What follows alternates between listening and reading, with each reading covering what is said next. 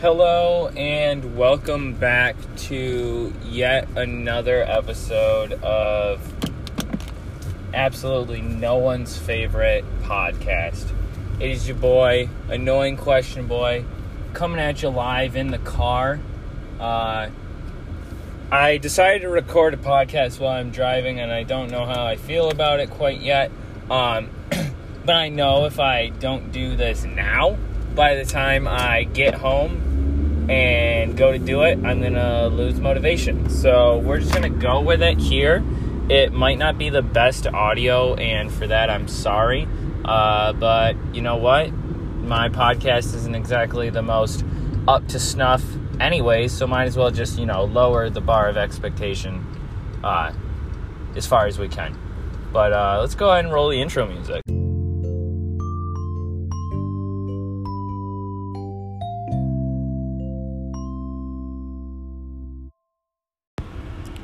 So, first things first.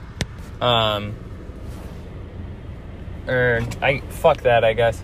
Um, so as it stands right now, and what I'm seeing, you know, not only just in the news, but things that I've experienced personally, personal accounts of my friends who are going to protests and demonstrations and things like that. I can say right now, sadly, sorry, I got hair in my tongue. I can say right now, sadly, of course, that I do not see this revolution, riot, protesting, whatever you want to call it, um, really truly coming to fruition in this country. Um, and there's a few reasons. So, the first reason, really, is I mean, neoliberalism. Now, if you hear that word and don't really quite understand it, that's fine. Um, all you need to understand about neoliberalism, it's an attempt to reform the already existing uh, political ideology of liberalism. It's uh, trying to do it in a different way. Um, and if you're someone who uh, attests your political views to being uh, liberal and you are thinking, oh, well, here we go, another uh, right wing conservative, um, number one, you've obviously never listened to my podcast before. And number two, um, two people can be guilty at the same time. So the reason why liberalism, or I guess neoliberalism, is the issue and really one of the leading causes to why I feel this uh, uh, revolution won't gain traction is because liberalism, in its most definitive aspect, is simply an attempt to be the better of the two options. It is never to solve a problem, it is never to create true change, but is to create the guise or facade of change in comparison to something else. For example, Joe Biden, quote unquote, is the lesser of two evils, right? Hillary Clinton, quote unquote, is the lesser of two evils. But if you look at both of those people and their their government history, you can see that both of them, including a huge portion of the Democratic Party, is equally, if not more bad than the Republicans simply because they pretend like they're better than them. Um, the ultimate example of neoliberalism, I'd say, in this country is Obama. Um, when he was elected, of course, everyone loved him because he was the first African American president this country ever had. Is that good? Of course. That is one step towards true change. That is one step towards creating an equal society. But does that inherently make Barack Obama a good person? or a good president? No.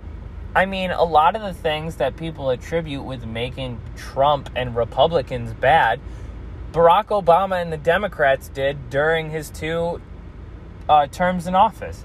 Things like super strict immigration policies, which led to the creation and adoption of ICE. Uh, you had the selling of weapons to places like Saudi Arabia while they were actively committing war crimes and genocide within Yemen that the United States, and that includes Barack Obama, had knowledge of. You have things like the continuation of the Afghanistan war, even though people want to say that he brought the troops back. He didn't end the war. So he didn't do anything. He just removed people, but the war was still going on and is still going on today. Um and then you have what was one of the biggest controversies of the Trump administration this time last year, which was the bombing of Syria and Syrian villages and, you know, just regular innocent citizens. That shit was going on for the last 10 to 15 years. And it didn't just all of a sudden stop when Obama was president. He continued to and signed off on the continuation of these bombs being released in Syria as well as many other countries.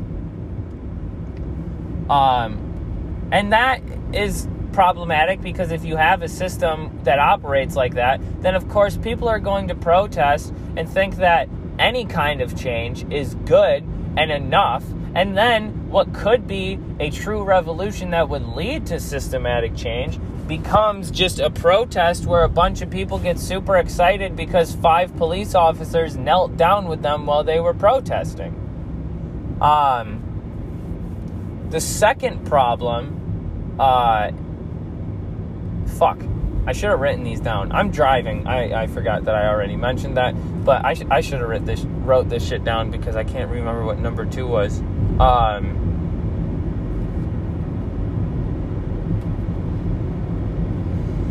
fuck. Um, well, we'll go. We'll go with my gut. So neoliberalism, of course, leads to a, a an ideology of the lesser of two evils. So things like Joe Biden becoming president or NYPD signing off on cutting $150 million from a bu- its budget when its budget is over $6 billion. Like, this leads to a, a, political environment where things like this are valued as good enough. Um, so that's a problem. The third problem that I see is going to strike some as offensive, and I need you to continue listening to everything I'm saying without preconceived notions. Truly hear what I'm saying.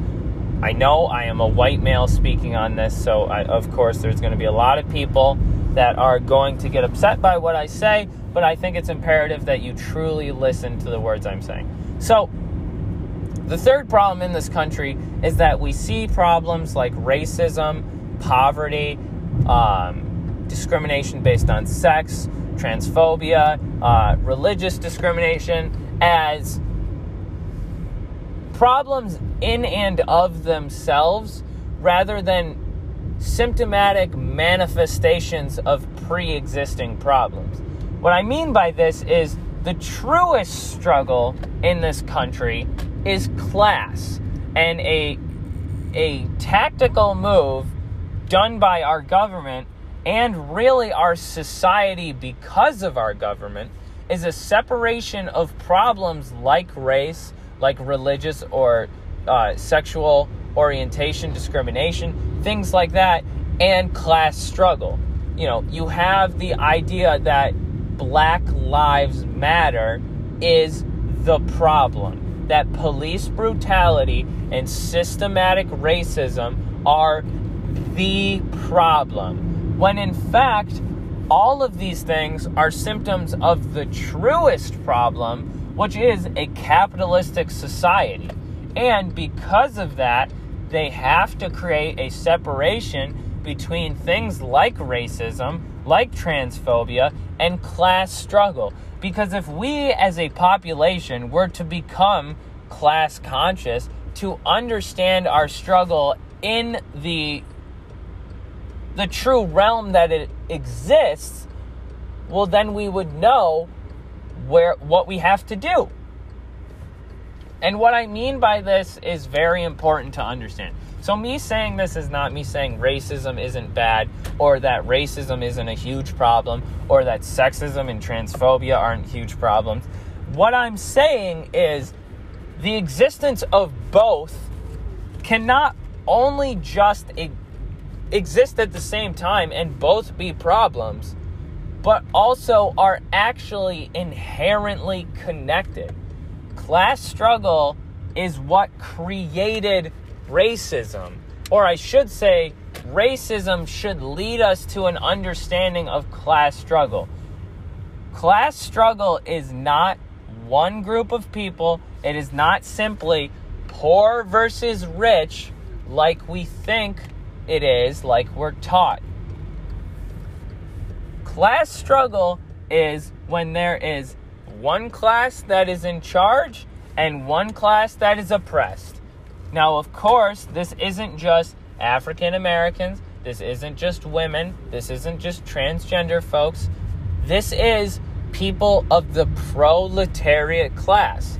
So, if you are oppressed as a person due to an affiliation with an associated people group such as people of color, gay, transgender, Christian, Muslim, things of this nature, you are a member of the proletariat class. You are a member of the oppressed class that is pre- oppressed solely and independently based on their membership to a certain subgroup that is deemed as lesser than the bourgeoisie, who is the oppressing class.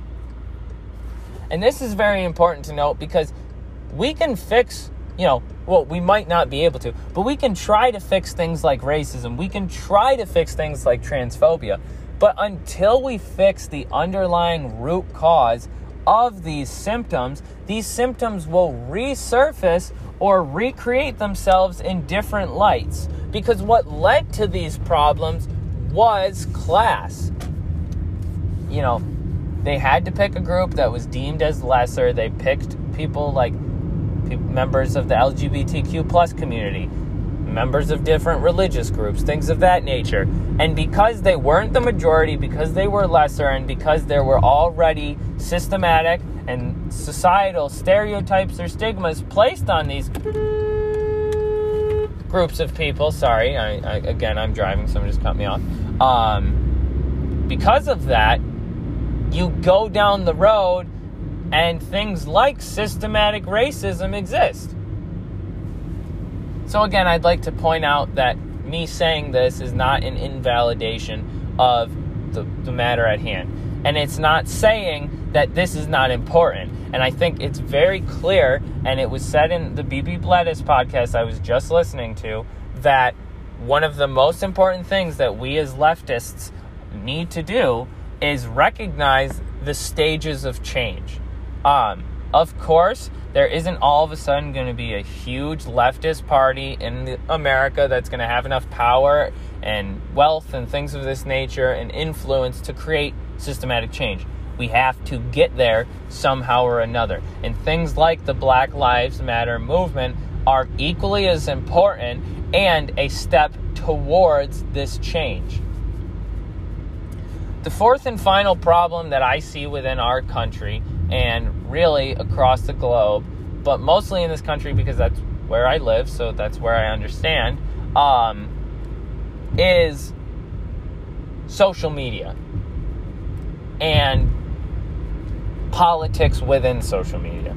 So it was pointed out almost perfectly by either Chapo Trap House or Beep Beep Lettuce. I'm sorry that I keep talking about them. You know, if you listen to them, you'd understand. Um, and I, I had never really truly thought about it in this light because I've always had social media in some form or another within my life. But social media exists explicitly and only in order to promote someone's own self image. What I mean by this is, and we have all experienced this if you post anything, you know, political on Facebook, You're not posting anything political on Facebook because you think that you're going to have a educational, informative conversation with someone of an opposing view. You post it on Facebook because you want people to know what you think. You want people to think you're a good person because of what you think, and you want to feel like a good person for having posted it. That's okay. Like that right there is not inherently bad. That is perfectly acceptable and something that can continue. But I think what needs to be understood is that politics needs to be removed from social media if we want to see true change. We are not going to post our way into a new economic or social construct. We are not going to post our way into true change in this country.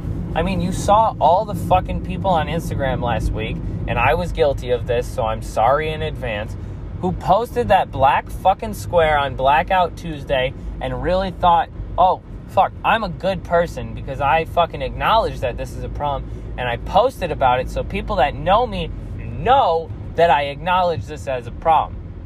But what was clearly illustrated by that is the lack of true care and commitment in this country to this movement and to this problem at hand. Because I guarantee everyone who posted that shit, for the most part, who is not politically involved in any way, shape, or form, who only posted that to look good, did not do a single fucking thing before or after that to help this cause. They might have shared some articles on Facebook or done this, this, and this, but true, actual effort to create change most likely has not happened on their part.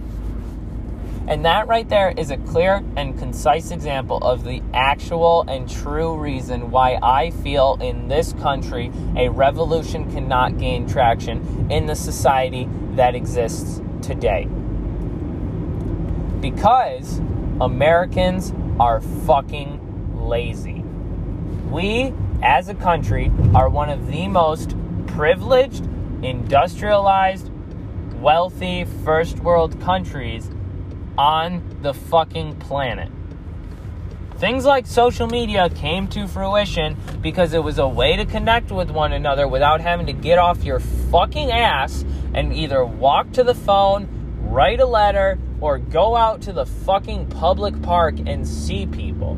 And now it has gotten to a place where it dominates our society on a scale that no one could have guessed when it first came to fruition. And that has led us to a place where things like just simply posting an article on Facebook truly feel like, and I mean this from the bottom of my heart because I do this, they truly feel like you're creating or at least trying to create some kind of change. And I'm here to tell you, I'm sorry, you're not. The only thing your post is doing is making you feel good about yourself, which again, is perfectly okay. I think that social media, if it's used correctly for things like this, can be used to re cement political ideals, to discover new things you might not have known before about your political ideals, or just simply to, you know, be able to feel good about yourself. That's perfectly fine. But you also have to go beyond that. There has to be attempts at change beyond social media, beyond our personal lives. Because if we're only working to improve our own personal experience, then of course we're going to get to the same place down the road where similar problems happen because that's exactly why we got to where we are. Because people only cared enough to change their own first person experience. So, now the question becomes all right, what do we do? Well, a few things need to happen before we can even really answer that question. Number one, these protests need to stop remaining peaceful. I don't know how, in a country that was built on insurrection and riots, can we be trying to create change within a broken system by just standing outside of buildings holding some signs? Is it amazing to protest? Yes. Is it such a fucking good thing? Yes. Is it going to create change? Probably not. at least not in the way that's necessary to see these problems truly go away. Number two that needs to happen. Well, I guess two is like 2A and 2B. So 2A is that one group, somehow or another, needs to become the clear and concise, organized leader of this movement. Without a clear and concise leader, this movement, the protests, whatever you want to call them, can be co opted and manipulated into becoming other things, as we've seen throughout time in this country and also across the globe. 2B is with that clear and concise organization, we have to have specific demands for change. The end to police brutality is not definitive enough to truly create change. Defunding police is not specific enough to truly create change. And the last thing that needs to happen in this country for us to even consider the possibility of a true systematic change or revolution is action. I, again, am guilty of this. I am sitting in my car driving, recording a podcast that I'm going to post on social media and feel like I did something. I also am going to go to protests. I also am going to continue donating to organizations. I also am going to continue signing petitions, calling government officials. That needs to happen across the board. If you're still listening, of course, thank you very much. I appreciate you. Um, go ahead and I'm gonna yet again. I think I've done this a couple times now. I'm gonna shout out Beep Beep Lettuce and Chapo Trap House. If you haven't already, go ahead and check them out. They're on Apple Podcasts, they're on Spotify, and I believe that they're on other platforms as well. Um, but I listen to them on Apple Podcasts, so I don't know for sure. Um, also, self plug if you haven't already Go ahead and follow me on Facebook, Instagram, and Twitter at Annoying Question Boy. Um, I also have TikTok now. I don't know how that's going to go, but I have it, so we'll work with it. Um, and also, if you're listening to this on a certain platform, know that it is available on Spotify, Apple Podcasts, and Anchor. Um, so if one is better for you, they're available there. Um, as always, thank you very, very much for listening. It has been your boy. I now have a cop car driving behind me, so I'm pretty nervous to end this podcast, but I'm going to do it anyways because I'm a fucking real gangster. Um, so, yeah, go ahead and create some fucking change. Let's see a better tomorrow and a better world. Shouts out. Goodbye. Stay gay.